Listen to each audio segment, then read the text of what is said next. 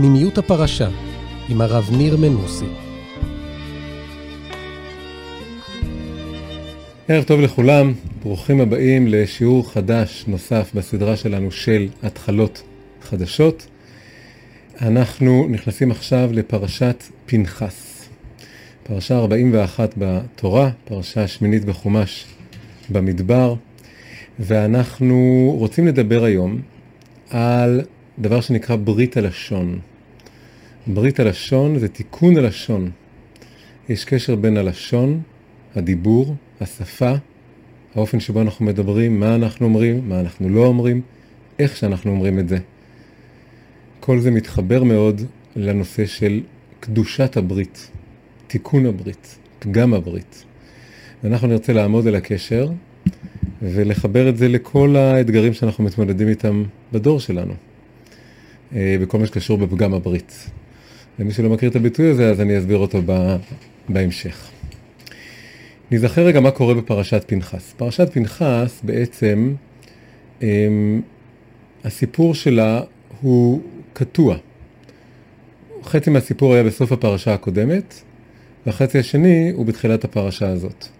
בעצם מעשה פנחס, מה שהוא עשה, שעכשיו הפרשה הזאת נקראת על שמו, אבל המעשה שהוא עשה היה בסוף הפרשה הקודמת, קראנו את זה לפני שבוע שלם, ובפרשה הזאת היא מתחילה עם השם שלו, עם זה שמשבחים אותו, מסבירים יותר בפירוט מה בדיוק קרה שם, מהי הגדולה של המעשה שלו.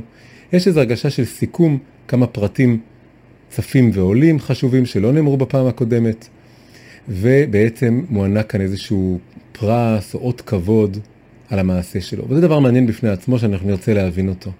למה המעשה הזה מחולק לשתי פרשות? למה המעשה עצמו היה בפרשה הקודמת? אבל עכשיו ההתייחסות אליו וההעלאה שלו נעשית בפרשה הזאת. זה, זה בפני עצמו נרצה להבין. בכל אופן, אז צריך להבין, אה, אנחנו עוסקים השנה בראשון של הפרשה, בהתחלת הפרשה, אבל במקרה הזה היא, היא קשורה בצורה הכי חזקה לסוף הפרשה הקודמת, אז צריך להבין מה קרה שם. אז מה קרה שם? אז אחרי כל הסיפור של הניסיונות הכושלים של בלק ובלעם לקלל את עם ישראל, שבסוף עלו בתוהו, לא הצליחו, הפוך, כל הקללות הפכו לברכות, אז הם הולכים למקומם, הדרכים נפרדות והם הולכים למקומם. ואז כתוב, לכאורה בלי קשר, שבאו בנות מואב והחלו לזנות יחד עם אה, בני ישראל, ובעצם הסיתו אותם לעבוד את האלוהים שלהם, האליל שלהם, שנקרא בעל פאור. וזה כמובן היה מעשה נורא, והתחילה למעשה גם מגפה, כך כתוב, כך מוסבר, מגפה זה שבה מלאך משחית, והתחיל להרוג אותם. והשיא של כל הדבר הזה היה שכתוב איש מבני ישראל, לא כתוב מי הוא, רק בפרשה הזאת הזהות שלו מתגלה, שזה היה זמרי בן סלו, נשיא שבט שמעון, איש מאוד חשוב. בכלל, המילה איש בתורה היא מילה של מעלה, מילה של חשיבות. אבל מה שכתוב זה שבאיש מבני ישראל, ויקרב אל אחיו את המדיינית לעיני משה ולעיני כל הדת בני ישראל. והם הבוכים פתח אוהל מועד. בעצם מה שקרה זה שהוא לקח אישה מדיינית, המדייניות היו שם יחד עם בנות מואב, כמו שגם בניסיון לקלל, זה היה בלק מלך מואב שקודם כל הפעיל את אנשי מדיין, לפני שהוא פנה לבלעם. אז גם הבנות פה זה היה בנות מואב, ולפחות המדיינית האחת הזאת. לפי המדרשים זה בעצם המשך של הסיפור של בלעם, בלעם בעצמו נתן את העצה הזאת. אחרי שכל הקללות לא עבדו, אז הוא נתן את העצה, אם לא, אי אפשר לתקוף אותה מלמעלה, נתקוף אותה מלמטה. באמת זה יותר מצליח. וכל הזנות והפריצות הזאת מגיעים לשיא עם אותו אחד שהוא בעצם מסתבר בפרשה שלנו נשיא שבט שמעון, לא פחות ולא יותר, והוא עושה מעשה עם כוזבי בת צור, שהיא גם כן נסיכה, אישה חשובה, הבת של מלך, מלך צור, מלך של צור מלך מואב, אחד מלך, אה, מדיין, סליחה. והם עושים את המעשה הזה מול אוהל מועד. כלומר, במקום הכי קדוש, הם עושים את החילול, הקודש הכי גדול שיכול להיות. זה גם אה, אה, גילוי עריות, במובן המקורי של המילה, כן, גם התנכי של המילה, שזה כל איסורי העריות, וזה גם, היא לא יהודייה, וזה גם הולך יחד עם עבודה זרה, העבודה של בעל פאור. ואז כולם רואים את זה ובוכים. כלומר, עומדים שם כל הזקנים, וכל החכמים, וכל הנשיאים, וגם משה רבנו בעצמו, לעיני משה ולעיני כל הדת בני ישראל. הם, אף אחד לא יודע מה לעשות. כתוב על הדבר הזה שמשה רבנו נתעלמה ממנו הלכה. הוא שכח שיש הלכה, יש פתרון. הפתרון הוא שמי שעושה כזה דבר, הבועל כותית, או בגרסה אחרת, הבועל כנענית, קנאים פוגעים בו. מותר באותו רגע למישהו שהוא, יש לו קנאות לדבר הזה, כיוון שיש כאן חילול השם, מותר פשוט לה, להפסיק את זה ולהרוג אותם. ו, אבל הוא, משהו גרם לו לשכוח את זה, ולא לא רק לו, אלא לכל הזקנים. כולם עמדו שם ולא ידעו מה לעשות, בכו. ואז קם פנחס. פנחס היה הבן של אלעזר הכהן, נכד של אהרון הכהן, הוא נקרא הצעיר שבחבורה. הוא צריך להיות לפחות בן 40, צעיר פה זה הכל יחסי, הוא צריך להיות לפחות בן 40, בגלל שחלק מהסיפור כאן זה שהוא לא היה כהן. למה הוא לא היה כהן? כי באותו דור, מי היה כהן? אהרון ובניו שנבחרו להיות כהנים בשנה השנייה של היציאה ממצרים, כשהיה את חנוכת המשכן, אז משה משך אותם להיות כהנים, ומאותו רגע אהרון ובניו, אבל לא הנכדים, נהיו כהנים, וכל מי שעוד ייוולד להם.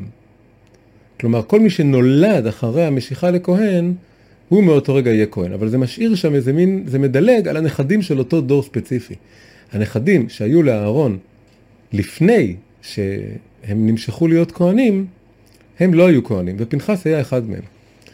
אז הוא היה מצד אחד מזרע הכהנים, כי הוא היה נכד של אהרון ובן של אלעזר, מצד שני הוא לא, הוא לא, הוא לא היה כהן, הוא בדיוק כזה דילג עליו. בכל מקרה, מזה לומדים שהוא היה לפחות בן 40, כי הוא כבר נולד בשנה השנייה של המדבר, ועכשיו אנחנו בשנה האחרונה. ו... אבל עדיין הוא היה צעיר שבחבורה. והוא באמת עושה מעשה נערות, קוראים לזה. הוא רואה את כל הדבר הזה, ואז כתוב את הפסוק הבא, כתוב וירא פנחס בן אלעזר בן אהרון הכהן, ויקם מתוך העדה ויקח רומח בידו, כן? כל זה פרשה קודמת.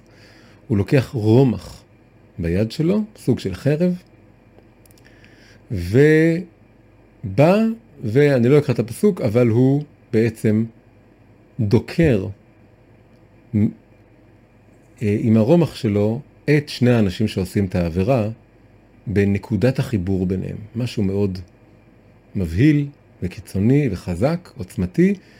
בעצם נקודת החיבור שלהם הוא בעצם דוקר את שניהם יחדיו, וכאילו מש, משפד אותם, מה שנקרא. ו... ותעצר המגפה מעל בני ישראל. זה גורם ל... לעצירה של כל המלאך המשחט הזה.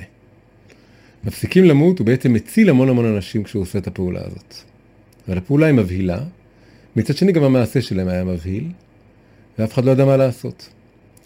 חז"ל שואלים מה זה אומר וירא פנחס בן אלעזר, ויש מחלוקת, שצריך להכיר את שתי הדעות, רב ושמואל. רב אומר, ראה מעשה ונזכר הלכה. הוא ראה את המעשה הזה ואז הוא נזכר את ההלכה. אמר לו, הוא אמר לפונה למשה, ואמר לו, אחי אבי אבא, כן? משה הוא האח של סבא שלו. אחי אבי אבא, לא כך לימדתני ברדתך מהר סיני, הבועלת כותית, קנאים פוגעים בו? אז משה רבנו אומר, אה, נכון, הזכרת לי. ואמר לו את המשפט המפורסם, קריינא דאיגרתא אי הוא להווי פרוונקה. הקריין של האיגרת הוא זה שיבצע את, ה, את המעשה שהוא אמר, טוב, אתה הזכרת, אתה זכרת, בבקשה, לך תעש, קום תעשה את זה. ואומרים את זה עד היום, כשמישהו מביא איזה רעיון, אומרים לו, בבקשה, קריינא דאיגרתא. אי הוא להווי פרוונקה, הוא יהיה השליח לעשות את הדבר הזה. אם אתה, במקום שאין אנשים, משתדל להיות איש, אתה, אף אחד מאיתנו לא היה איש, אתה שמת לב לזה, אם אתה שמת לב לזה, כנראה אתה זה שצריך לעשות את זה, זה כלל, כלל בחיים. אתה שם לב לאיזה פגם שמתרחש סביבך, ואף אחד אחר לא שם לב לזה, כנראה אתה, אתה נבחרת משמיים להיות זה שגם דואג לתיקון של הדבר הזה. כל זה דעה אחת, שהוא שאל את משה, זו הדעה של רב. הדעה של שמואל היא יותר מרחיקת לכת. הוא אומר, מה זה וירא פנחס? ראה שאין חוכמה ואין תבונה ואין עצה נגד השם. מה הכוונה? שאם אתה רואה חילול השם, אין מקום לחוכמה, תבונה ועצה, כלומר להתייעץ עם אחרים, ולדבר עם אחרים ולקבל, אין זמן לזה, זה לא שייך, כי השם הוא יותר חשוב ממשה רבנו ומכל הזקנים. והמשפט שלומדים מזה זה כל מקום שיש חילול השם, אין חולקין כבוד לרב. אין זמן, אין פנאי, אם אתם לא מתחילים להגיד, אה, תחכו רגע, בואו נלך נשאל את הרב, ונדבר איתו ונראה מה עושים, ונפסוק את ההלכה, ונראה, ואז גם יש סיכוי שיגידו לא, וצריך לחשוב על זה, אלא אין זמן לעשות את זה, כל רגע של חילול השם הוא דבר שלא צריך לעבור עליו בשתיקה. אז הדעה של שמואל היא שהוא לא שאל את משה רבנו, הוא פשוט ראה לנגד עיניו את הפסוק הזה ממשלי, שעוד לא נכתב, אבל הוא ראה את העניין שלו, אין חוכמה ואין תבונה ואין ניתן נגד השם, וקם ועשה את המעשה הזה בלי לשאול, אין חולקים כבוד לרב, לא שאל את משה רבנו. כל זה קרה בסוף פרשה הקודמת ונגמר במילים שתעצר המגפה. וכמה אנשים מתו במגפה. ככה נגמרה הפרשה הקודמת. עכשיו שמתחילה הפרשה הזאת, אז אה, יש הפסקה, ההפסקה היא סוף, נגמרה אה, פרשת חוקת והתחילה פרשת, אה, לא פרשת חוקת, סליחה, פרשת בלק. והתחילה פרשת פנחס, ועכשיו אה, יש מין סיכום ומין אות הוקרה כזה, קצת, קצת כמו איזה מין טקס כזה הענקת פרס. וכתוב בפרשה מתחילה ככה, פנחס בן אלעזר בן אהרון הכהן השיב את חמתי מעל בני ישראל בקנו את קנאתי בתוכם. ולא חיליתי את בני ישראל בקנאתי. הקדוש ברוך הוא מחכה שמישהו יקנא את הקנאה שלו. הוא בעצמו מקנא למצוות ש... שהוא נותן, ולקדושה שלו, ולאוהל מועד, והוא מחכה שמישהו יהדהד את זה, ירגיש את זה. וזה משיב את חמתו. חמתו של השם כביכול בוערת, ולמה היא בוערת? היא בוערת כי הוא מרגיש לבד, הוא מרגיש שאף אחד אחר לא מזדהה איתה. אבל כשמישהו מזדהה איתה, אז זה כביכול מרגיע אותו.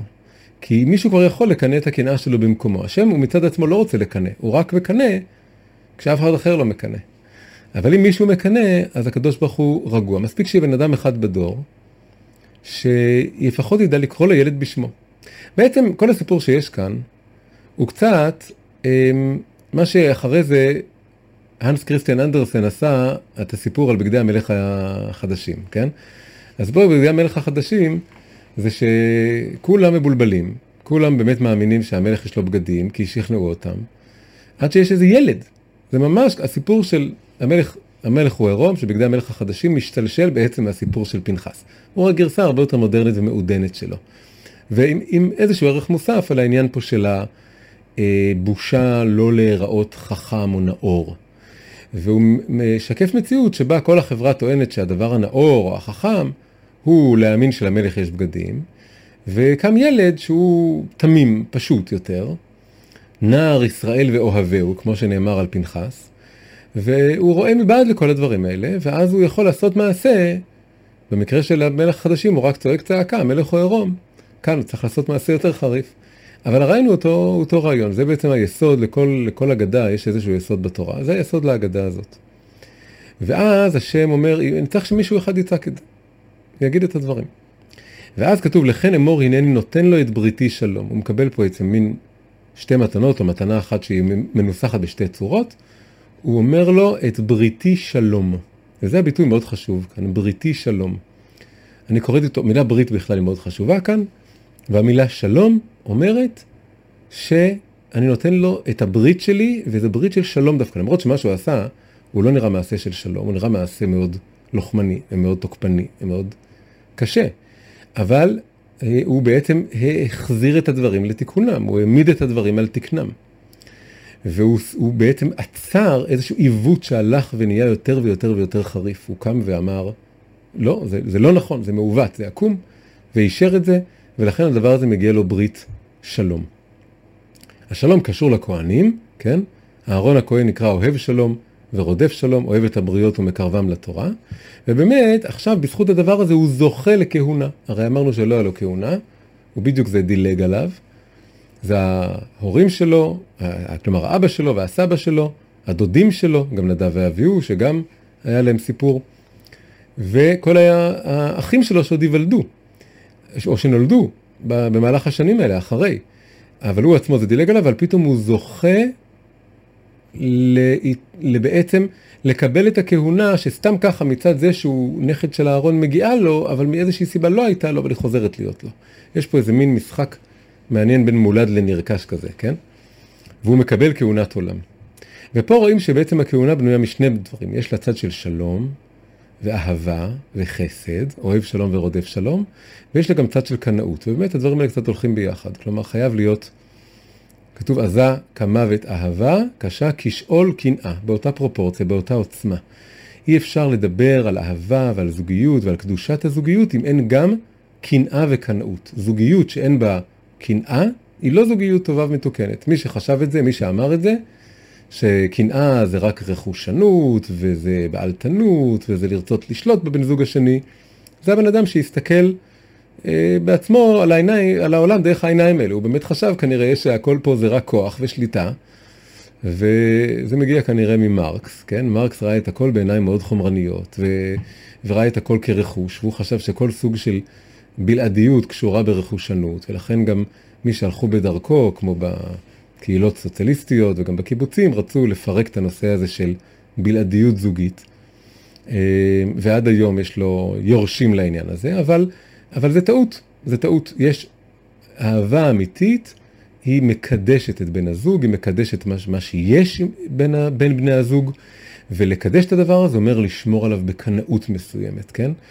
וצריך להיות איזה חומה מסביב לדבר הזה, חומת אש, חומה שמקיפה את הדבר הזה, כמו שאזק המוות אהבה, ככה קשה כשאול קנאה, וזה שני הצדדים של הכהונה או של החסד. הכהן הוא לא רק איש חסד שאוהב שלום ורודף שלום, הוא לא היה אכפת לו כל כך מהזוגות, הוא לא היה משקיע כל כך בלעשות שלום בין בני זוג, אם הוא לא גם היה חווה את ממד הקנאות. וכאן בסיפור הזה זה נהיה מאוד מאוד אה, מורגש.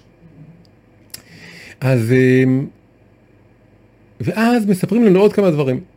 ואז מספרים לנו סוף סוף מי היו אותם אנשים שחטאו. לפני זה העדיפו להצניע את זה, לא לפרסם את זה, וכתוב, ואז אומרים לנו עכשיו, שם איש ישראל המוכה, אשר הוכה את המדיינית, זמרי בן סלו נשיא בית אב לשמעוני, כן? לא נשיא כל השבט, אבל נשיא אחד מבתי האב. ושם האישה המוכה המדיינית, כוסבי בצור, ראש אומות בית אב במדיינו. לפני זה, בפרשה הקודמת שאמרו את הסיפור, דווקא העדיפו לא להגיד לנו מה הם, מי הם ומה הם ומה זהותם, אבל עכשיו, אחרי שהם מתו, אז כבר הגיע הזמן כן לחשוף את זה. וחז"ל אומרים, ורש"י מביא, שאחרי שציינו אותו לשבח, אז כבר אפשר ויש מקום גם לציין אותם לגנאי. וזה גם דבר מאוד מעניין, שכשהתורה סיפרה על העבירה שלהם, וגם סיפרה על איך הוא פוגע בהם, לא אמרו מי הם, ואפילו לא, לא אמרו שהם היו חשובים, לא רצו לבזות אותם. אבל עכשיו, אחרי ש... ציינו אותו לשבח, ו, ויש פרשה על שמו, וככה מעלים אותו, אז גם צריך, אפשר עכשיו גם לספר מי הם היו, ויש גם כמובן הרבה מה ללמוד מזה. אמ, וכאן בעצם נגמר הסיפור, ועל כל הדבר הזה, והדבר האחרון שיש זה גם שצריך לנקום במדיינים. צרור את המדיינים, מזכיר את, את השם צור, ראש אומות בית אב במדיין, אז בסוף כתוב צרור את המדיינים והכיתם אותם, זה הנקמה במדיין, זה בעצם הדבר, הפעולה האחרונה שמשה הולך לעשות לפני פטירתו. אז זה, זה הסיפור שיש לנו כאן, כן? אמ, אז דיברנו על זה שיש קשר בין אהבה וקנאה, שהם הולכים ביחד, ושפנחס מגלם את הדבר הזה. צריך לצרף לזה גם עוד דמות, כאן זה הדמות של אליהו, אליהו הנביא. חז"ל אומרים, פנחס זה אליהו. יש איזו שאלה מפורסמת, מה השאלה המפורסמת? היה צריך להיות כתוב, אליהו זה פנחס. למה? כי פנחס בא קודם בהיסטוריה, פנחס חי קודם, אליהו זה ספר מלכים, זה הרבה יותר מאוחר. אז היה צריך להגיד שפנחס, הוא אחרי זה מתגלגל או מתעבר, משהו כזה באליהו. אז למה, אז למה אומרים, סליחה, היה צריך להגיד שאליהו, שהופיע מאוחר, הוא-הוא פנחס שהכרנו. למה כתוב פנחס זה אליהו? אז אומרים על זה שאליהו קדם רוחנית לפנחס. אליהו לא היה בן אדם, הוא היה מלאך, או הוא נולד למלאכים, הוא היה נשמה לא מהעולם הזה, לכן זה גם מסביר למה הוא עוזב את העולם הזה בסערה השמיימה. והוא קדם רוחנית לפנחס, ואז הוא הופיע קודם כל כפנחס, כלומר פנחס הוא איזו התנוצצות מוקדמת של, של אליהו הנביא, וגם אליהו היה קנאי. אחרי שהוא עשה את המעשה מול כל הבעלים, כלומר כל האנשים שעבדו את הבעל, עובדי, עובדי הבעל. אז הוא אומר, הוא בורח להר סיני. ושם הוא אומר למלאך, כנו קינאתי להשם אלוקי צבקות כי עזבו בריתך בני ישראל. הוא גם מקנא. כמו שפנחס קינא, הוא אומר קינא את קינאתי, אומר הקדוש ברוך הוא, זה מזכיר מאוד את הדבר הזה, כנו קינאתי להשם אלוקי צבקות כי עזבו בריתך בני ישראל. ו- ויש לו קנאות מאוד גדולה לדבר הזה. אז אליהו היה דמות של גם כן קנאי, והוא בעצם הופיע קודם כל כפנחס, ואז בתור אליהו עצמו. וחז"ל אומרים על זה מדרש. והמדרש וה... הוא ככה, אמר לו הקדוש ברוך הוא, לעולם אתה מקנא, אתה כל הזמן מקנא. קינאת בשיטים על גילוי עריות, זה הפרשה שלנו, כלומר הפרשה הקודמת והפרשה שלנו. שם בשיטים, שם היה כל הסיפור עם בנות מואב ומדיין. שנאמר פנחס בן אלעזר בן אהרון הכהן וכולי, וכאן אתה מקנא, כאן בספר מלכים. חייך שאין ישראל עושים ברית מילה עד שאתה רואה בעיניך. כלומר, חייך שלא תהיה ברית אחת מכאן עד סוף הימים שאתה לא תבוא. מכאן התקינו חכמים שיהיו עושים מושב כבוד למלאך הברית, שנקרא אליהו ז"ל מלאך הברית. שנאמר, הוא מצטט את מלאכים, מלאך הברית אשר אתם חפצים, הנה בא. ולכן בכל ברית וברית עד היום יש כיסא לאליהו הנביא. מה זה אומר שהוא היה צריך, אה, שבגלל שהוא היה כל כך קנאי אז הוא מוזמן לכל ברית? אז יש שני פירושים לדבר הזה. פירוש אחד זה שאומרים לו, זה הכל בזכותך. כל השמירת הברית, כל הנושא הזה של, עכשיו, עכשיו פה צריך להגיד קצת משהו על, באמת על כל הקשר הזה בין ברית לפגם הברית, לכל מה שהדמות של פנחס ואליהו מייצגים. ברית, כאן זה ברית מילה, כן? הוא מוזמן לכל ברית מילה אליהו הנביא. וברית מילה זה באיבר הברית. איבר הברית הוא לא במקרה גם איבר הפריאה ורבייה. הברית מילה בעצם מסמלת, מגלמת את כל הנושא של תיקון היצר.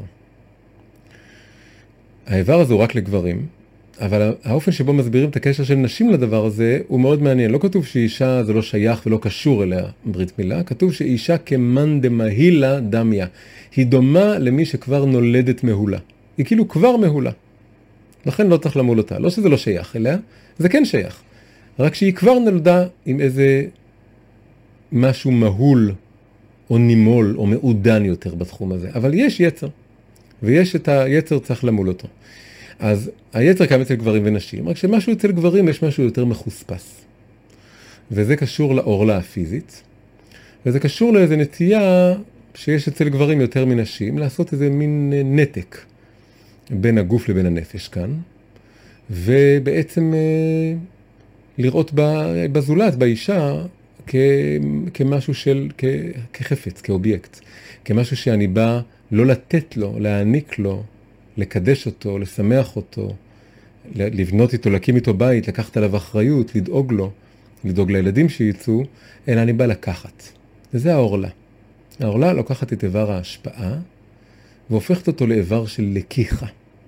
במקום נתינה לקיחה. וההסרה של העורלה, לא שהיא מבטיחה שהכל יהיה מתוקן, אבל היא מעין צעד ראשון שמאותת לנו איך נראה כל העניין הזה של תיקון הברית. הצעד הזה זה צעד שבא ואומר שבאותו מקום שבו אני יכול גם להביא חיים לעולם, אבל גם אני יכול חלילה, בצורה הכי קיצונית, לאנוס.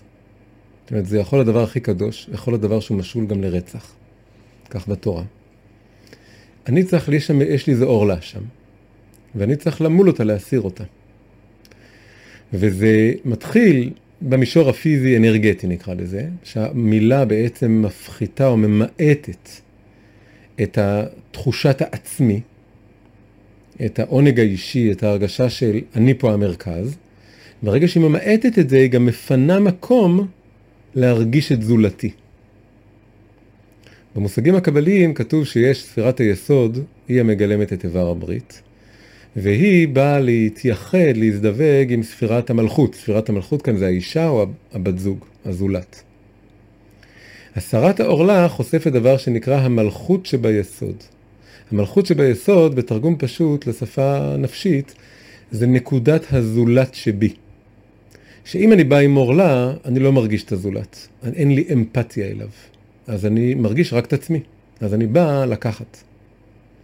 אבל הסרת העורלה היא בעצם מורידה את ההרגשת העצמי שלי, שכיסתה עד עכשיו את המלכות שביסוד, כלומר האישה שבי או הנקודת הזולת שבי. ואז ברגע שהנקודה הזאת נהיית חשופה, אז אני רגיש של הזולת. פחות, אני פחות מרגיש את עצמי ואני יכול יותר להרגיש את הזולת. ואז אני ניגש אליו בצורה מתוקנת. זה בעצם אומר שאני לא יכול להתנפל, אני לא יכול לחטוף, אני לא יכול לטרוף. ו- וזה, אז זה מתחיל בברית מילה, אבל משם זה ממשיך, יש עוד עורלות בנפש גם, יש עורלה על הלב, יש עורלה על האוזניים, ויש עורלה על השפתיים. ואת כולם צריך למול, בלב זה להרגיש, ומלתם את עורלת לבבכם, ומל השם אלוקיך את עורלת לבבך. ויש עורלת האוזניים, אוזניים ערלות, ויש ערל שפתיים אנוכי. את כל העורלות האלה, לב זה הכי בסיסי, ואז אוזן ושפתיים זה כמו הקשבה ודיבור, שני הצדדים של השיחה. ובכולם צריך להסיר את העורלה, וגם, אפשר להגיד שגם במישור היצר עצמו, רק העורלה הפיזית הוסרה. אבל העבודה של עידון היצר, תיקון היצר, ממשיכה, גם אצל גברים וגם אצל נשים. אז זה כל הנושא של פגם הברית ותיקון הברית. וזה דורש את ה... לחוש את הקדושה המאוד מאוד יסודית, תרתי משמע, כי זה ספירת היסוד, שקיימת בין האיש והאישה, וגם את הקנאות לשמור על הדבר הזה, שהוא שער קדוש, שהוא שער מתוקן, שהוא שער צנוע, שהוא שער מיוחד בין איש ואישה, שהוא לא, לא יתפזר לכל עבר, שזה נקרא פריצות. אז פה נחזור למדרש שלנו כאן, כתוב שאליהו, הקדוש ברוך הוא אומר לו, אם אתה כל כך קנאי, אז אני דואג שאתה תגיע לכל ברית. אז יש שני פירושים לדבר הזה. פירוש אחד, כל הנושא כאן של ברית מילה זה בזכות הקנאות שלך. לכן אתה אורח הכבוד של הברית המילה. בגלל שאתה כל כך קינאת, אז אתה נקרא מלאך הברית. אם אתה נקרא מלאך הברית, אז אתה אמון על כל הנושא הזה, על הברית מילה, וכל הנושא של תיקון הברית. שזה גם אמרנו ב- ביחס בין איש ואשתו, וביחס בכלל בין גברים ונשים, וגם ביחס בין גבר לעצמו, שקשור לעניין של, וגם אישה לעצמה בדקות יותר, שקשור לעניין של זרע לבטלה. כל הדברים האלה זה בזכותך, כי אתה בזכות הקנאות הזאת נותן לכולנו תוקף להמשיך לעשות ברית מילה, ובעצם לשמור על עצמנו כעם שמקדש את הבחינה הזאת, הדבר הזה. ויש עוד פירוש אבל. הפירוש השני זה שזה קצת עונש לאליהו הנביא. למה אתה כל כך חושד בעם ישראל שהם לא קדושים? למה אתה כל כך לא בוטח בהם? וככה אפשר לקרוא את זה. לעולם אתה מקנא, כאילו עוקצים אותו. קינאת בשיטים, קינאת כאן, בספר מלכים. חייך, שאין ישראל עושים ברית מילה עד שאתה רואה בעיניך. אני רוצה שעכשיו אתה תבוא כעונש. לכל ברית וברית, יכריחו אותך, ישימו שם כיסא, לא יהיה לך ברירה. ואתה תבוא כדי שתלמד זכות על עם ישראל. שהם יודעים לשמור, הם, חשוב להם, בלי הקנאה שלך גם, לשמור את הקדושה. דבר נורא מעניין, כי זה שני פירושים הפוכים לגמרי.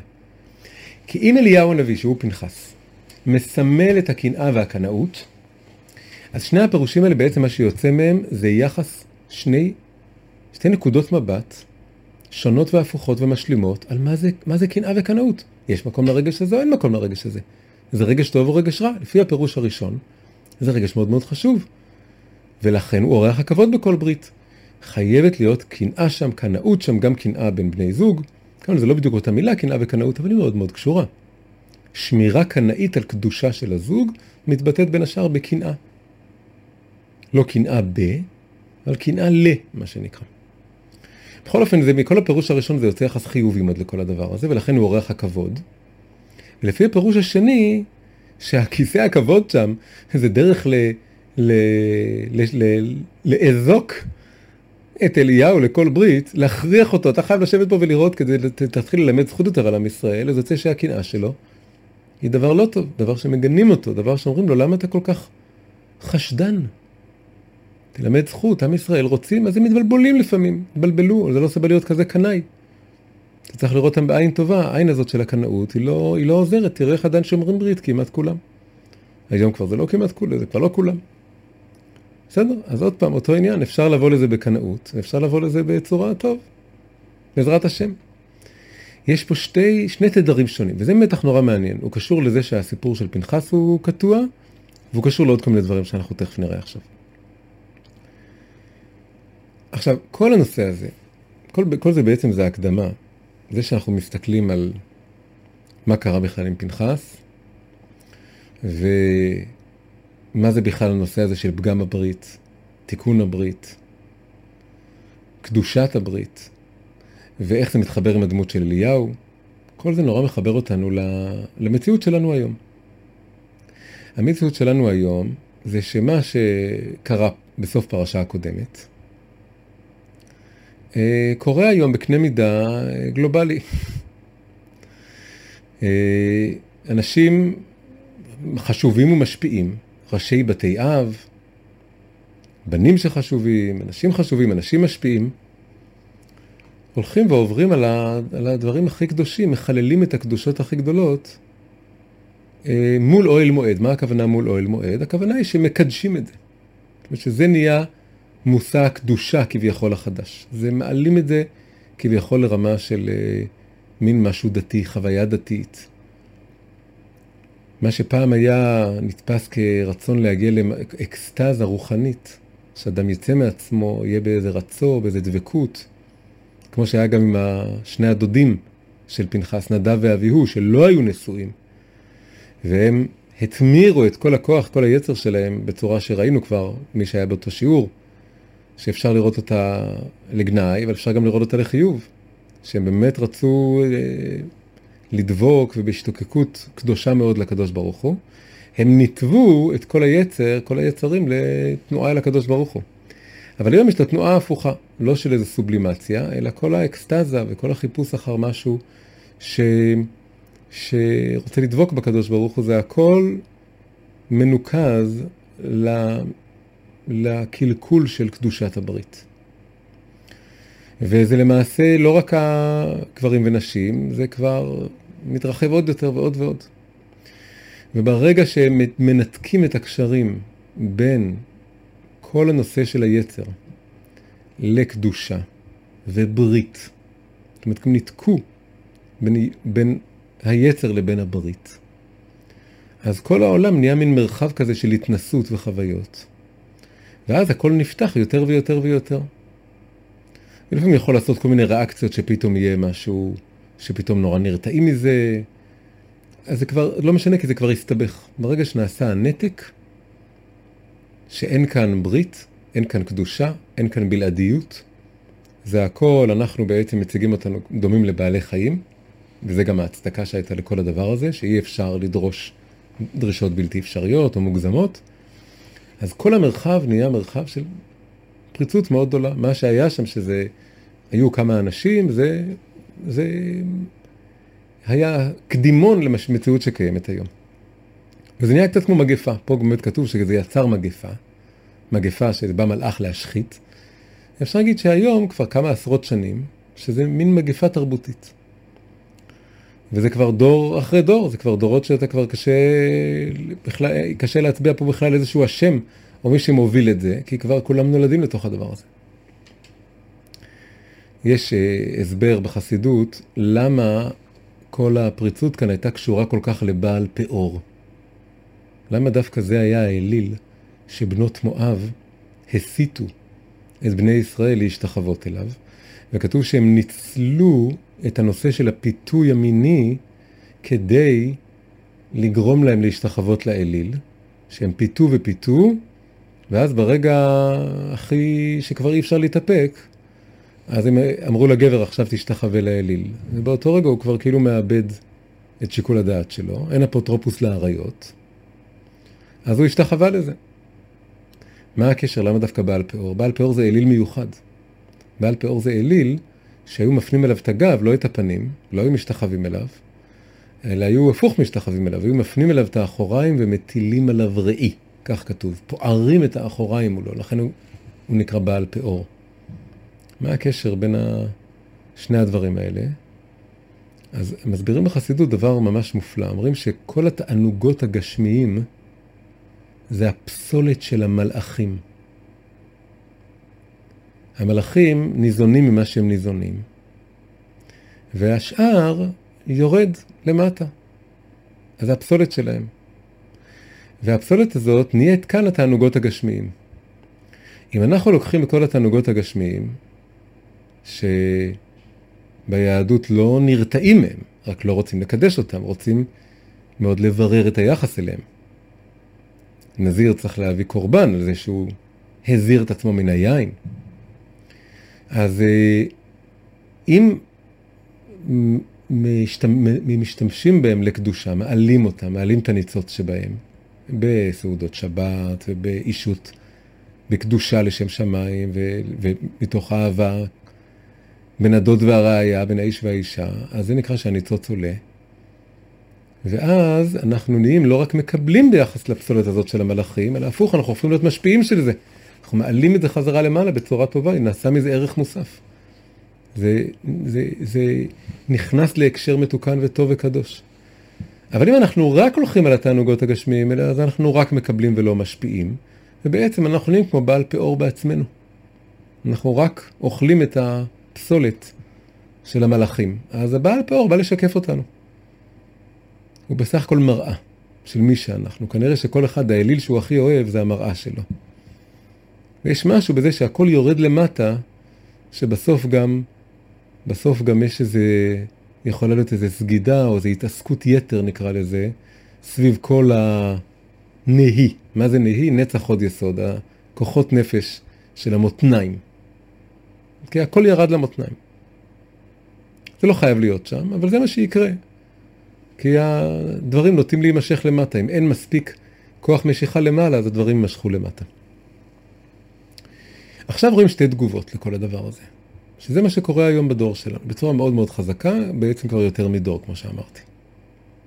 פה רואים שתי תגובות. תגובה אחת, שכולם מתבלבלים ובוכים. עומדים ובוכים. ולמרבה העניין זה דווקא הזקנים. עכשיו היום, זה נראה שרוב האנשים שעומדים ולא יודעים מה לעשות, יש כאלה שהם בתוך זה. אני לא מדבר על מישהו בתוך זה. מישהו בתוך זה הוא בכלל לא מבין מה לא בסדר. אני מדבר כרגע מתוך אנשים שמבינים שזה לא בסדר. שמשהו אצלם מרגיש, משהו פה עקום לגמרי, הפוך. אצלם רואים שתי תגובות. התגובה אחת שכאן זה הזקנים, זה שהם עומדים ובוכים, הם לא יודעים מה לעשות. פשוט אומרים, כואב הלב, בוא נתפלל שזה ייפסק.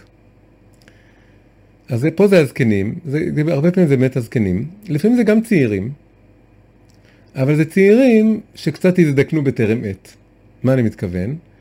שהם אה, נהיו ציניים, הם נהיו מאוד אפאתיים, הם נהיו במין קטע של ככה זה העולם, ואין מה לעשות. וצריך להבין שככה ככה דברים קורים היום ומתנהלים היום. ומקבלים את זה באיזה מין אדישות, באיזה מין קהות, באיזה מין אמירה, טוב, יש כל מיני אורחות חיים, ומה אנחנו יודעים מי הם ומה הם ומה הם חושבים ומה. ו... וזה בעצם סוג של זקנה, זה יכול להיות שזה אדם צעיר שחושב את זה, יכול להיות שלפעמים זה יותר הצעירים מאשר הזקנים, שהזקנים הם יותר כועסים, הם מזועזעים. והצעירים יותר ככה מסתכלים ככה, וזה רק אומר שזה הכל יתהפך, זה הכל, זה אומר שהזקנים, הצעירים נהיו הזקנים, זה הכל. העמדה השנייה זה מה שפנחס עושה, אבל זה גם לא פשוט. פנחס הוא הצעיר. עוד פעם, בדור שלנו, כמה שהכל הפוך, גם יכול להיות שהוא פתאום יהיה איש מבוגר יותר דווקא. אבל הוא צעיר ברוחו, הוא צעיר במובן שעוד אכפת לו. כלומר שהוא לא מוכן להיות אפאתי. ו... והוא עושה את המעשה שהוא עושה. ובאמת זה מה שהיום אנשים רוצים, חלק מהאנשים, מישהו לא באפתיה.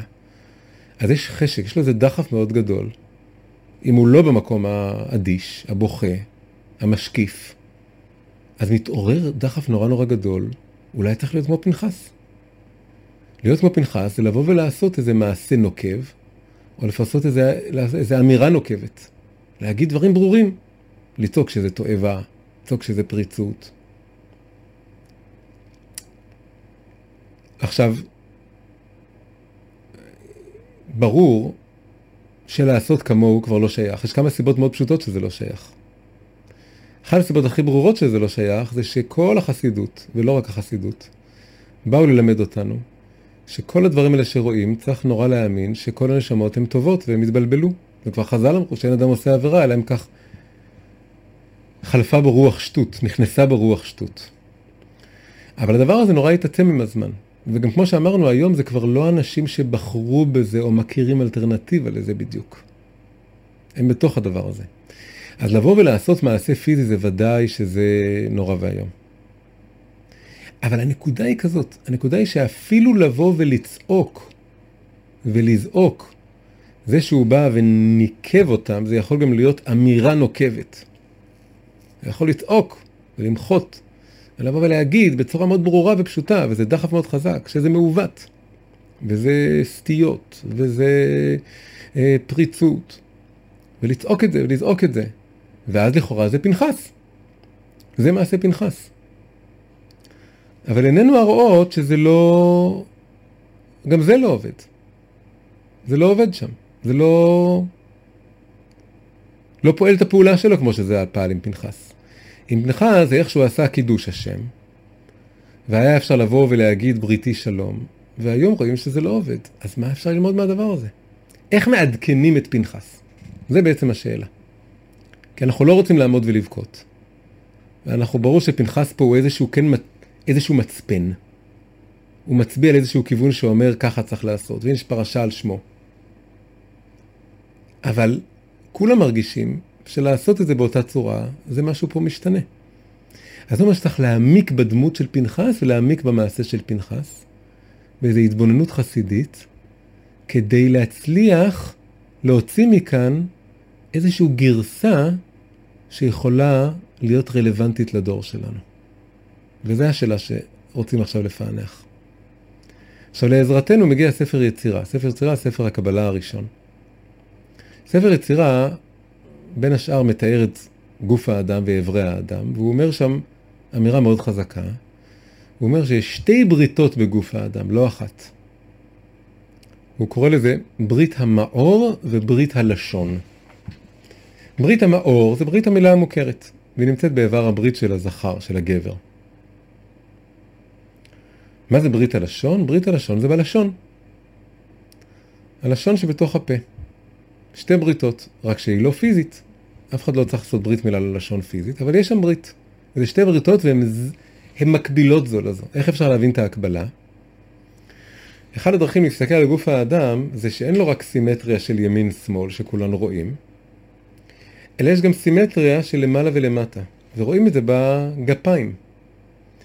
הרגליים הם מין בבואה מגושמת של הידיים.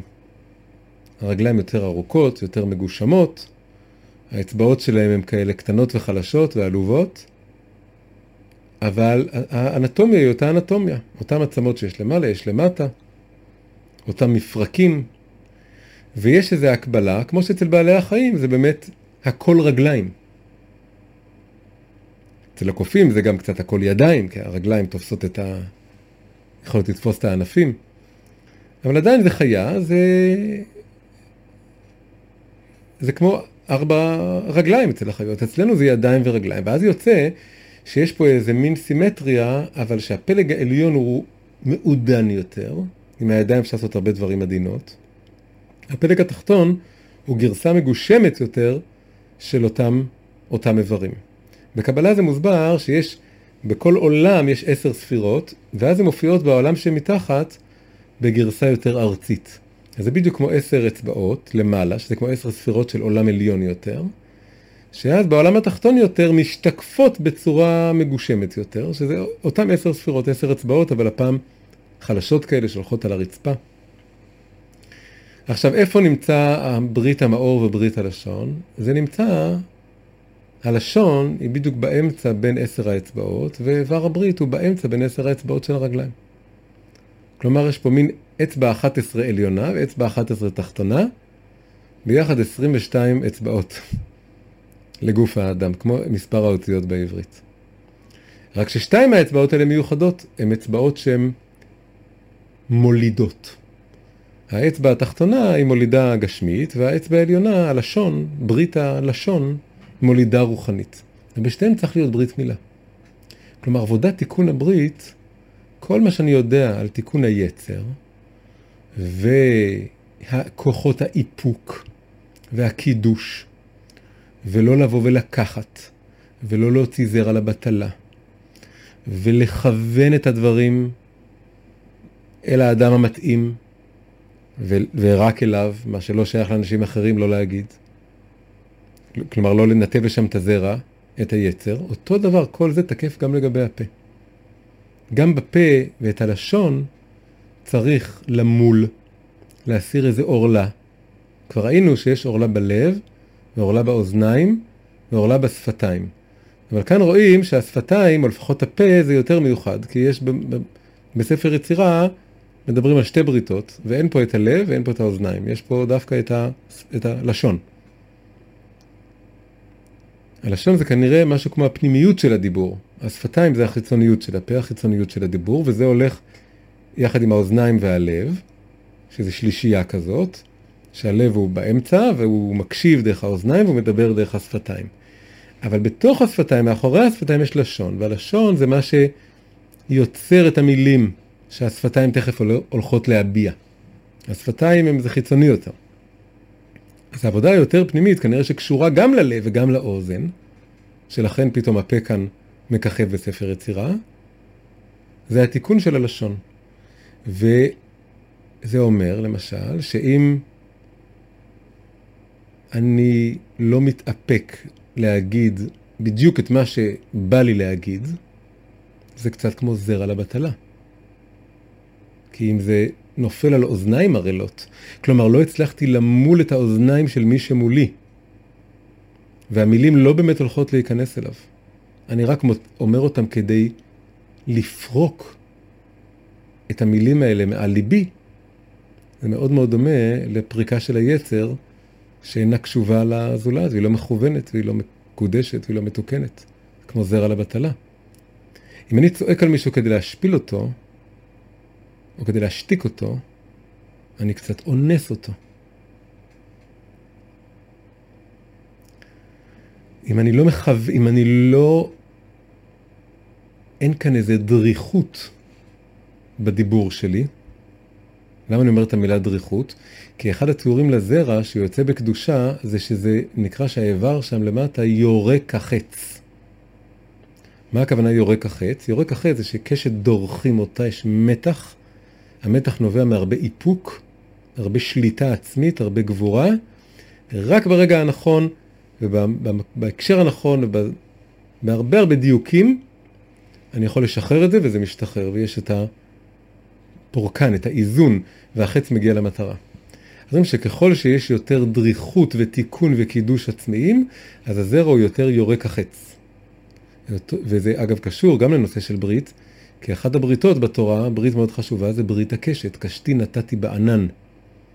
שבע פעמים מוזכר מילה ברית בהקשר לברית של נוח שמסומלת על ידי קשת. ואחרי זה עוד יש את הברית מילה, שכתוב שם 13 פעמים את המילה ברית, שעל זה אומרים שהברית מילה יותר גדולה מברית הקשת. אבל יש קשר עמוק ביניהם. הקשר העמוק ביניהם הוא שגם בברית מילה יש עניין של דריכות כמו קשת כדי שזה יהיה יורק החץ. וגם בברית המילה של הפה. ברית הלשון, לא רק ברית המאור. כמובן יש פה עוד הקשר לכל הדבר הזה, וזה שהסמל של הקשת, של צבעי הקשת, היום בסיבוב מעניין ואירוני נהיה גם הסמל של המקום שהכי פחות מקדש את הברית. כלומר שהכי חוגג את המרחב הזה שאפשר לממש את היצר בכל הצורות האפשריות. הם לקחו את צבעי הקשת, שזה רומז, מזכיר לנו את ברית הקשת, שמזכיר את הנושא של הדריכות והדיוק. אבל שימו לב שספר יצירה מעלה אותנו מהרובד של תיקון הברית אל הרובד של, של ברית המאור, הברית הפיזית, של המישור היצרי גופני, אל המישור של ברית הלשון, של הדיבור. וזה נותן לנו דבר נורא מעניין לחשוב. שאולי כל העבודה של פנחס, כל מה שרואים היום בדור שלנו, שבעצם מחזיר לנו, אתם רוצים להיות כמו הזקנים הבוכים, או כמו הצעיר הפנחס שאכפת לו והוא שואל מה אפשר לעשות, מה אפשר לתקן. ואם התשובה היא שאתה עדיין צעיר, אתה כבר לא, אתה עדיין לא אפאתי וזקן, אז אתה רוצה להיות כמו פנחס, אני שואל, ואיך אני יכול להיות כמו פנחס? מה, אני חס ושלום אלך ואעשה כאלה דברים? זה לא פועל, זה לא חסידי. וגם, אולי אני צריך לצעוק על זה. אולי אני צריך לעשות מין מצעד נגדי, או הפגנה, או, או, או להגיד בצורה הכי ברורה, שלא יהיה, המלך הוא עירום, ולהכות על השולחן, ולהגיד איזו אמירה נוקבת. אבל אם אנחנו מבינים את העומק של מה זה תיקון הברית, אז בעצם מה שיוצא מכל הדבר הזה זה שכל מה שקורה, כל הפריצות הזאת, כל מה שקורה מול אוהל מועד ובמרחב, זה הכל בא לשקף את זה שאנחנו צריכים לעשות גם תיקון הברית. זה הכלל הכי בסיסי בחסידות, שכל פגם שאני רואה בזולת, אני צריך להבין שהוא משקף לי פגם שקיים אצלי, גם אם אצלי זה יותר בדקות. יכול להיות שאני רואה אצל מישהו פגם מאוד מאוד בוטה וגס, ואני יכול להתנחם כאילו בלהגיד לעצמי, נו, איזה גרוע, איזה גס, אני, אין לי בכלל את הפגמים האלה. והבעל שם טוב נורא מזהיר לא ליפול למלכודת הזאת. והוא אומר, אם אתה רואה מישהו עם פגם, לא משנה כמה הוא גס. אתה צריך לראות איפה זה קיים אצלי בדקות, וזה העבודה שלך. העבודה שלך זה לתקן את אותו דבר אצלך. כולי היי ואולי, זה יקרין גם אליו החוצה. הוא, אתה תשמש לו דוגמה.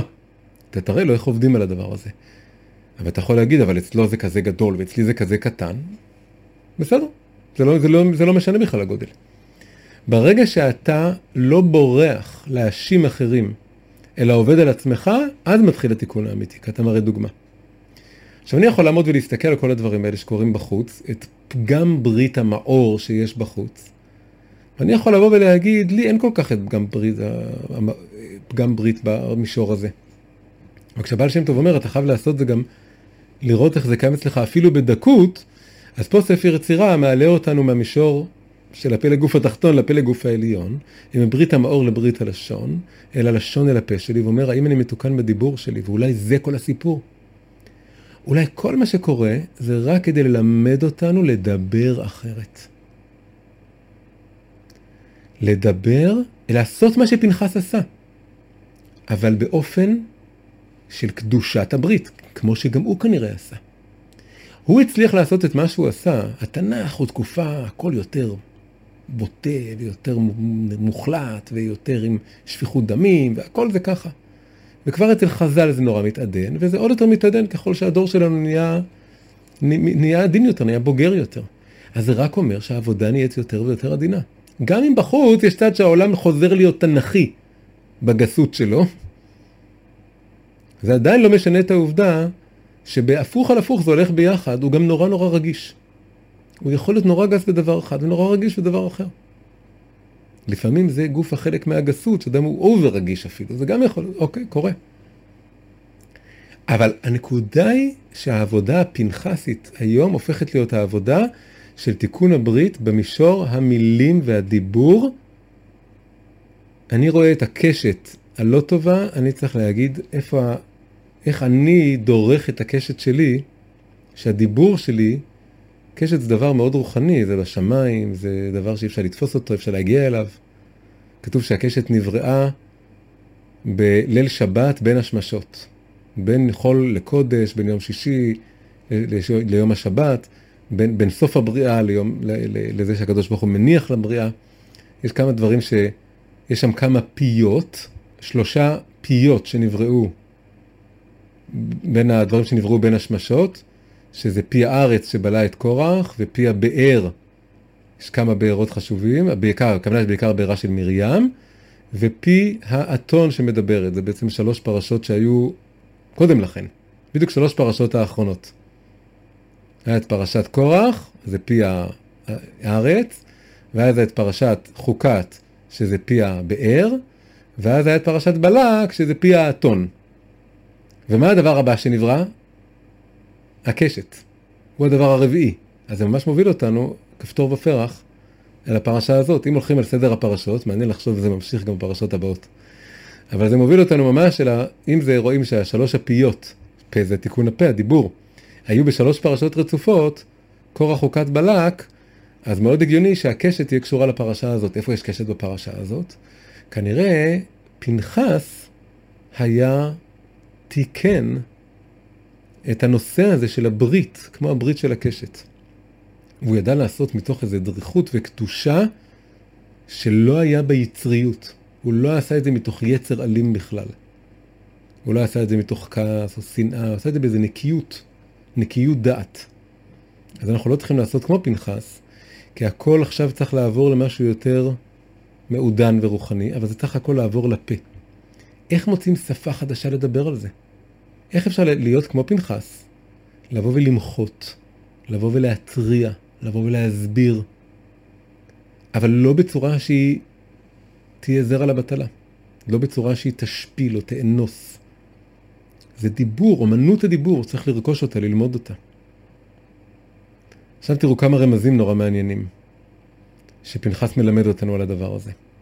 בתחילת הפרשה שלנו, כשעוברים מהמעשה אל התגובה של הקדוש ברוך הוא אליו, אז יש שתי חריגות לשוניות מעניינות. ידוע מאוד שיש אה, נושא של אטוון רב רבין ואטוון זעירין, אותיות גדולות ואותיות קטנות בתורה. כל אות מופיעה לאורך התנ"ך פעם אחת בגרסה גדולה ופעם אחת בגרסה קטנה. אבל דווקא בתחילת פרשת פנחס יש עוד שתי תופעות מיוחדות שקשורות בזה, אבל הן חורגות אפילו מהכלל הזה, הן עוד יוצא מן הכלל. יש כבר יוד זעירה. יש יוד זעירה בפסוק צור ילדך תשי, פסוק שלילי, שמדבר על זה שנשכח את הקדוש ברוך הוא. צור ילדך זה הקדוש ברוך הוא שילד אותנו, ותשי זה תשכח, והיוד שם היא יוד זעירה, יוד קטנה. אבל בספר הזוהר, שימו לב טוב, דבר מספר הזוהר שנכנס להלכה. בספר הזוהר כתוב שהיוד של פנחס, פנחס, אנחנו היום נוהגים לכתוב בלי יוד בכלל, כי דווקא למרות שהדור הזה הרבה כותב בכתיב מלא, אבל דווקא פנחס נוהגים לכתוב בכתיב חסר, אבל דווקא התורה כותבת עם יוד. והמילה, השם פנחס מוזכר ארבע פעמים סך הכל, וכולם עם יוד, ושלושה מתוכם זה יוד גדולה, אבל בתחילת הפרשה שלנו, המילה הראשונה של הפרשה פנחס, הזוהר אומר שהיוד של היוד זה עירה, וכך נכנס להלכה, וככה תמצאו בכמעט כל ספרי התורה. יכול להיות שיש כל מיני מהדורות, לא יכול להיות, יש כל מיני מהדורות כאלה מיוחדות, התנ"ך של ברויר, ששם אין את זה, אבל בפשטות זה קיים ברוב הספרי תורה. יוד זעירה. קודם כל היוד הזאת, למרות שיש כבר יוד זעירה, זה מה שמיוחד כאן, אבל הזוהר אמר, אז שמים את זה. הרבי מקומרנה בחסידות אומר מה הפשר של זה? אומר היוד זה בא לסמל את מה שנקרא איבר קטן ישנו באדם, האיבר הקטן שבאדם, האיבר הברית.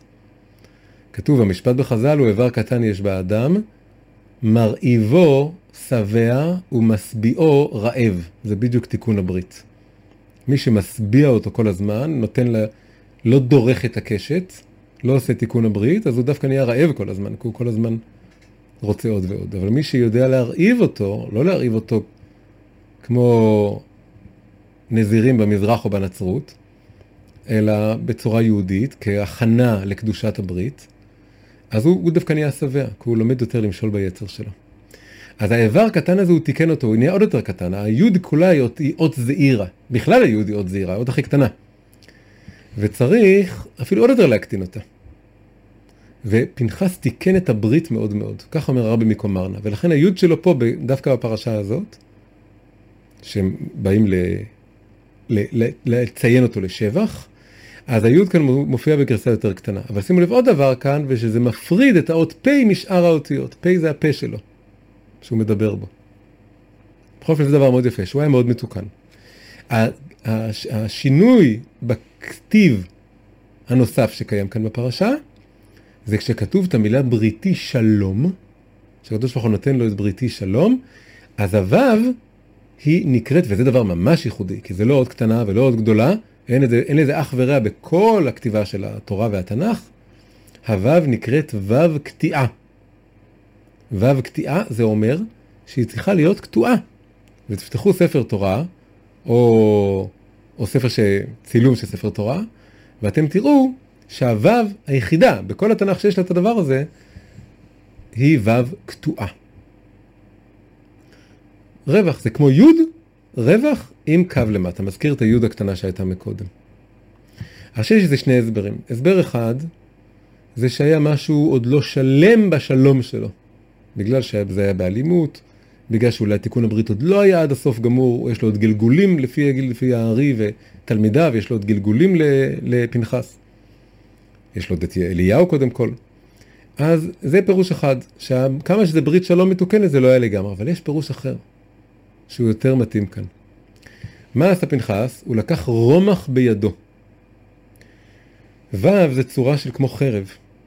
זה כמו חרב שמצביעה למטה, כמו שהוא גם נעץ למטה. וברגע שאני קוטע את הו' הזאת, אז יש למעלה י' ואז קו, כמו ו' קטנה שיורדת למטה. ועם רווח ביניהם. הקטיעה הזאת בעצם מלמדת כזה רעיון, שהיה רווח מנטלי, נפשי, בין היד שלו לבין החרב שהוא החזיק. בין היד לבין הרומח. יוד לשון יד. גם כף זה לשון יד. יוד וכף, שתי אותיות שבאות אחת אחרי השנייה, זה כף יד. יוד בכתב עברי קדום מציירים אותה כמו יד. היוד היא היד, והיא מחזיקה את הרומח, אבל היא וו קטועה, וזה השלום. הוא שמר על הברית, הוא היה קנאי לברית, קינה את קינתי, אבל היה איזה רווח נפשי בינו לבין החרב, הוא לא היה מזוהה עם החרב. היא לא הייתה, הוא לא היה בעצמו, בא בצורה של חרב או חורבן. המילה פה היא רומח, אבל הוא לא היה מעורב נפשית עם הפעולה הזאת. הוא עשה את זה באיזה נקיות, באיזה קטיעה. הקטיעה הזאת גם מסבירה את הקטיעה בין הפרשות.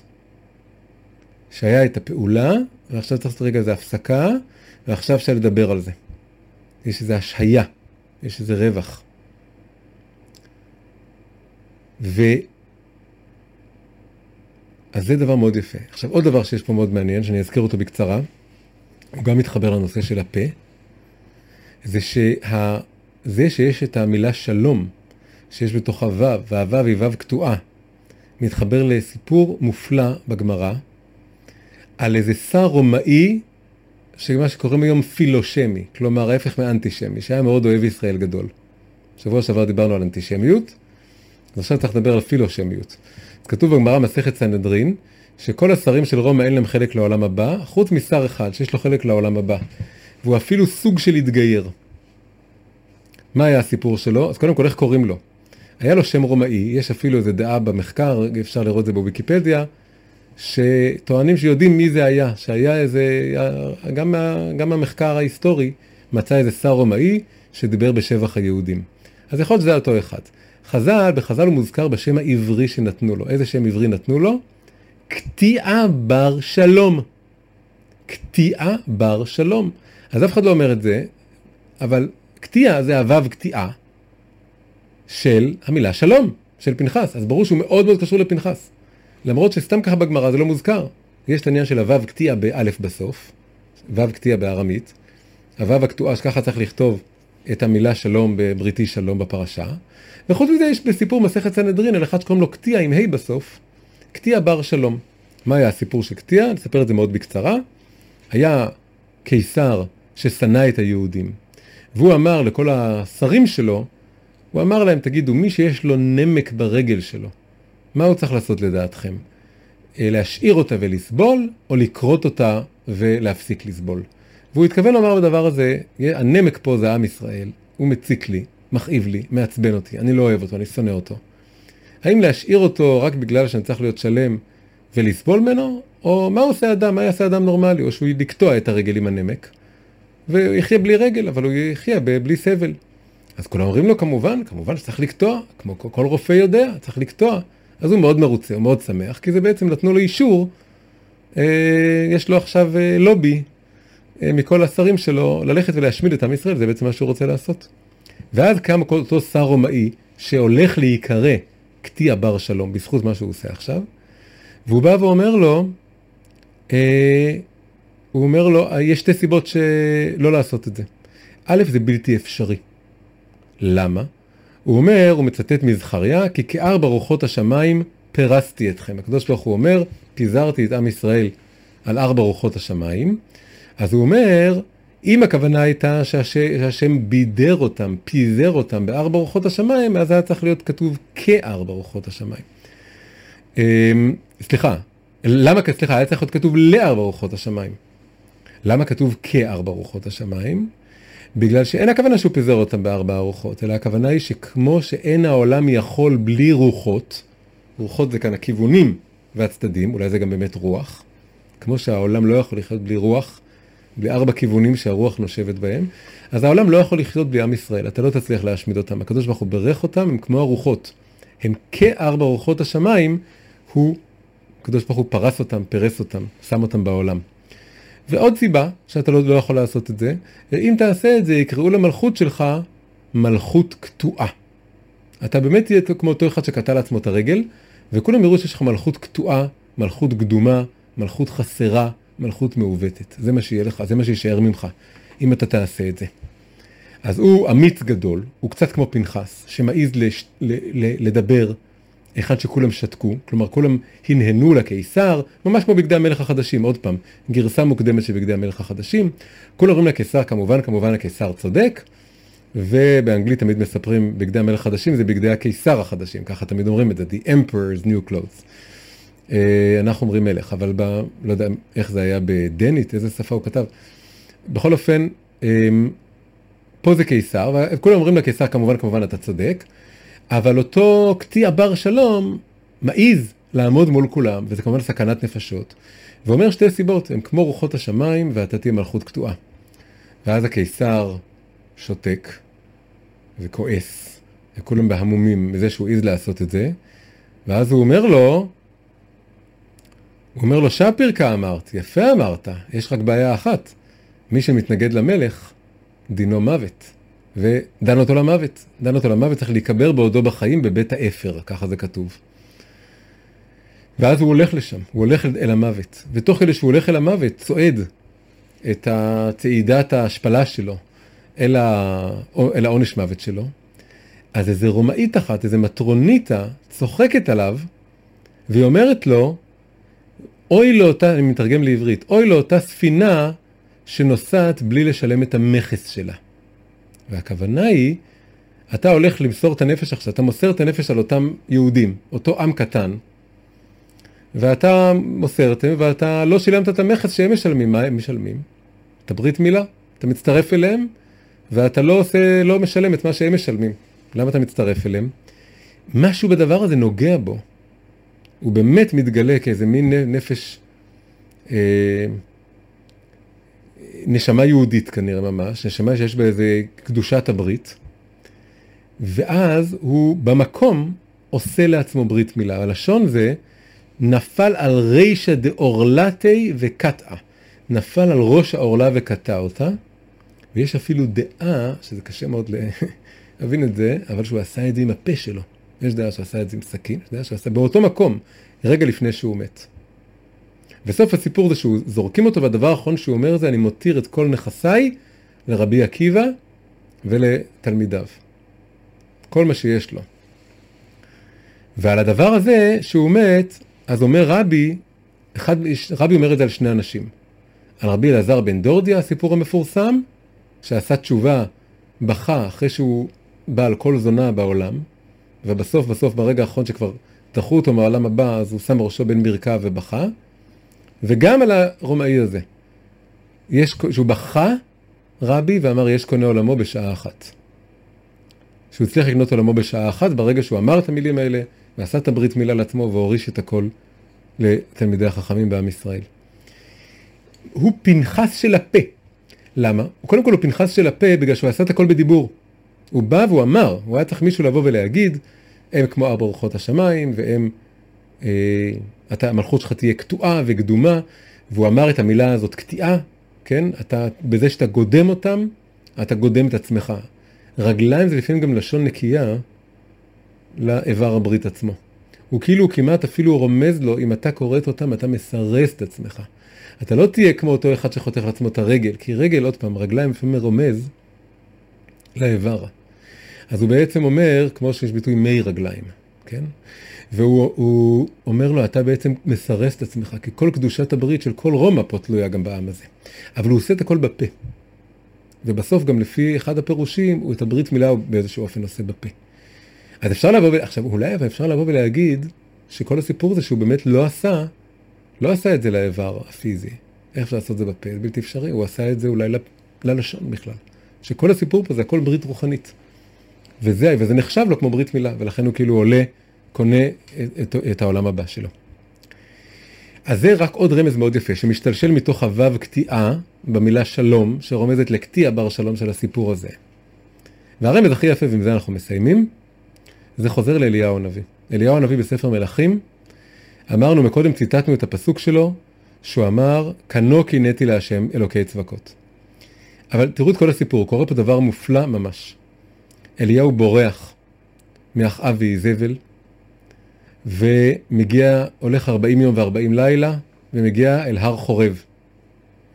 ואז כתוב את הפסוק הבא, זה מלכים א', פרק י"ט, פסוק י', זה הפסוק שראינו, ויאמר כנו קינאתי להשם אלוקי צבקות, כי עזבו בריתך בני ישראל, את מזבחותיך הרסו ואת נביאיך הרגו בחרב, ואוותר אני לבדי, ויבקשו את נפשי לקחתה.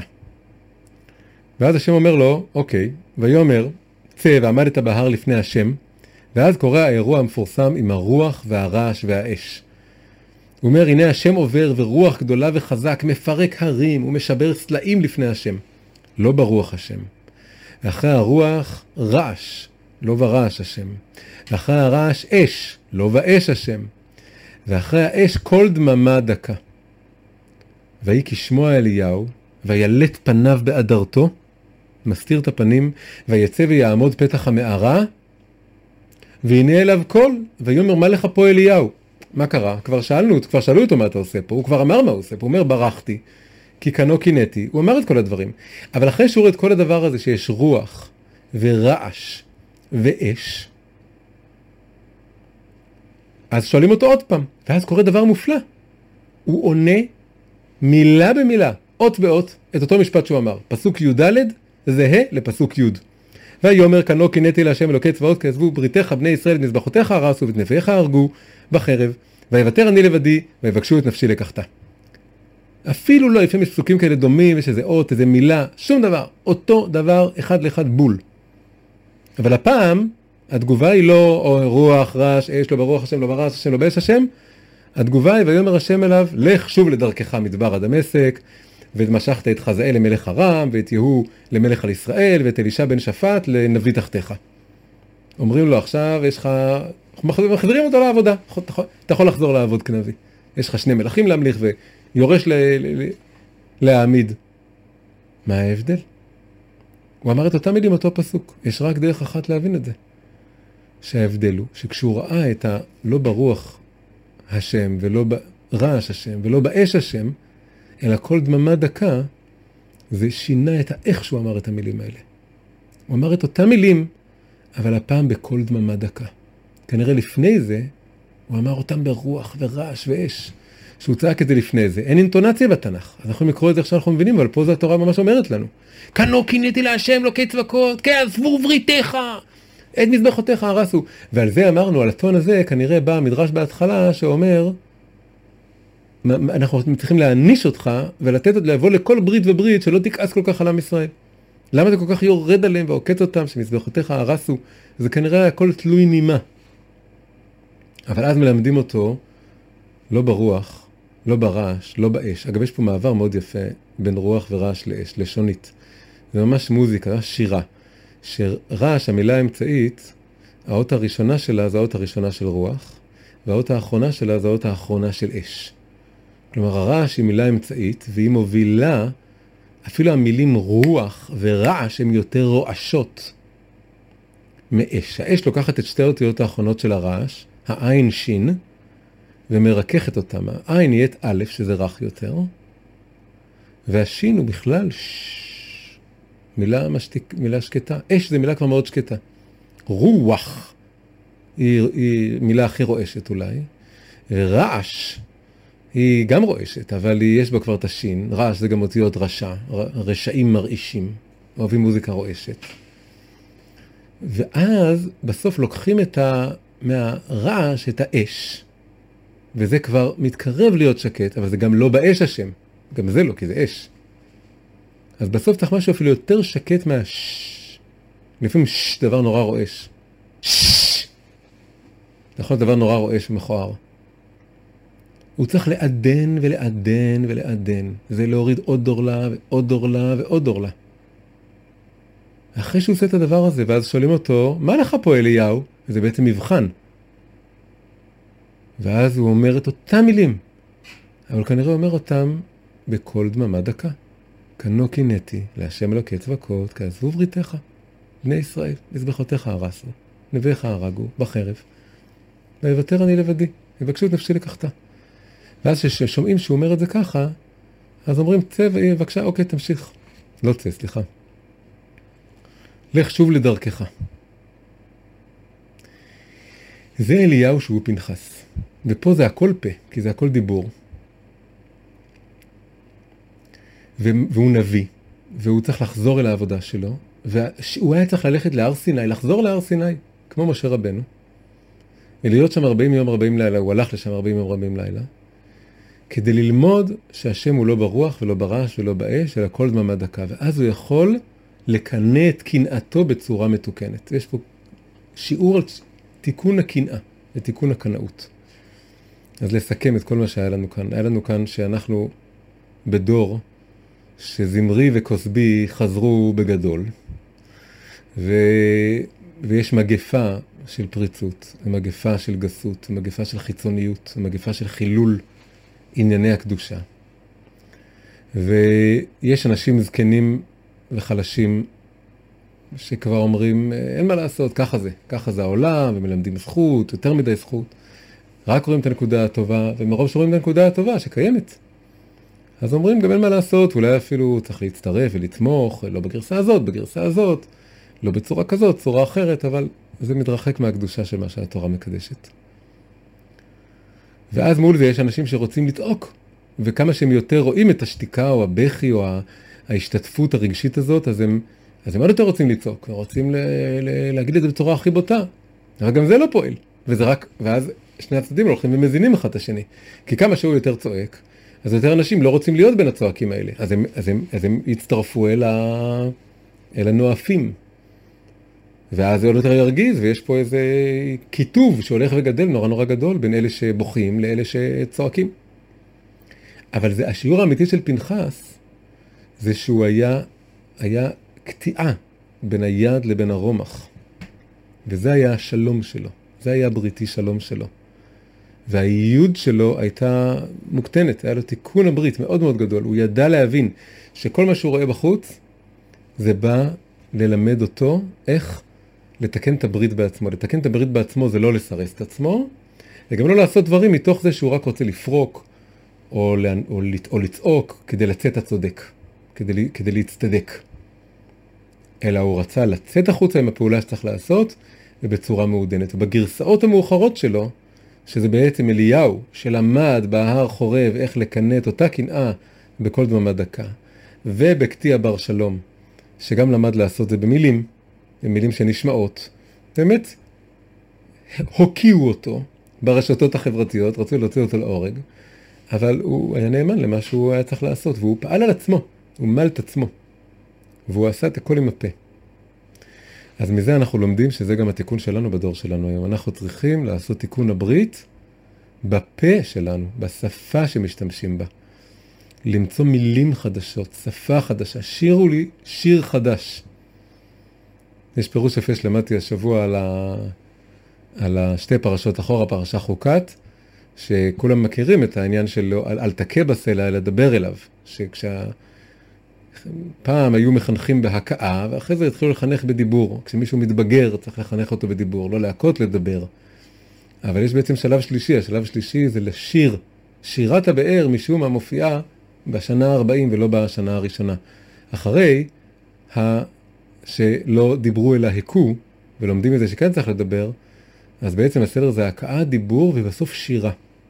מה קורה אם גם הדיבור לא עובד? לפעמים גם הדיבור לא עובד. הכיתי בסלע, לא, לא נתן, אז אני עכשיו מדבר אליו, גם אז זה לא, זה לא עוזר. כנראה אני צריך לשיר. וזה תיקון הברית בפה. זה של... שיר, מה זה שיר? שיר זה להגיד דברים מוכרים במילים חדשות. זה שיר. בחקר הספרות קוראים לזה הזרה. הזרה שהשיר לוקח חוויה מוכרת והופך אותה, מרענן אותה, הופך אותה לזרה, לחדשה, ושומר אותה במילים חדשות. חייבים מילים חדשות. וחייבים, ושיר הוא גם לא הולך ישיר. שיר זה לא דבר ישיר. שיר זה דבר שהולך מסביב. יש הרבה רווח בין השורות, יש הרבה חלל לבן, הרבה שתיקה, הרבה מקום לזולת, הרבה מקום להגיד ולשתוק, לגלות טפח לכסות טפחיים, וזה הולך מסביב וזה מחלחל הרבה יותר עמוק מ- מ- מהפרוזה, שהיא יותר כמו רומח, שדוקר. וזה תיקון הברית שלנו. אנחנו צריכים לעבור מהכאה לדיבור, שהוא גם יכול להיות קצת הכאה, לשירה, שזה כבר באמת דיבור שאינו מכה כלל, אלא רק מעורר, עלי באר, מעורר את המקום הפנימי שמחפש קדושה, מחפש אמת, מחפש יופי, מחפש אהבה, מחפש נתינה, מחפש אמת, מחפש קדושה, מחפש חיבור. את זה צריך לשיר. זה עבודה, זה העבודה שכל מי שהיום עומד ורואה את כל הפגם הברית ושואל איך עושים תיקון הברית לדבר הזה. להפוך את הדיבור לשירה קדושה, שבסוף תיגע באנשים, תפתיע אותם, היא תביא מילים חדשות.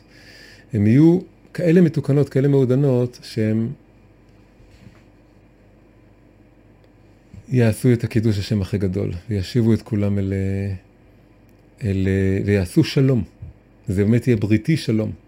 זה יהיה תיקון הברית, באופן שיביא שלום, כשבתוך השלום גופה יש את הקטיעה הפנימית הזאת, הזהירה הזאת, איך להגיד את המילים הנכונות, ולעצור את עצמי מלא... מלהשתלח עם מילים לא נכונות. אז עד כאן השיעור שלנו וההתבוננות שלנו, פרשת פנחס. אם אהבתם את השיעור, אשמח אם תעשו לו לייק וכן תעשו מנוי לערוץ. ביוטיוב לחצו גם על סמלי לפעמון. כדי לאפשר לי להמשיך לעלות שיעורים ללא תשלום, אנא שקלו לתמוך בשיעורים דרך תרומה חד פעמית או הוראת קבע. אתם גם מוזמנים להצטרף לשיעור הזום החי שלנו המתקיים כל יום שני בערב. קישורים לכל הדברים האלו נמצאים בתיאור שמתחת לשיעור.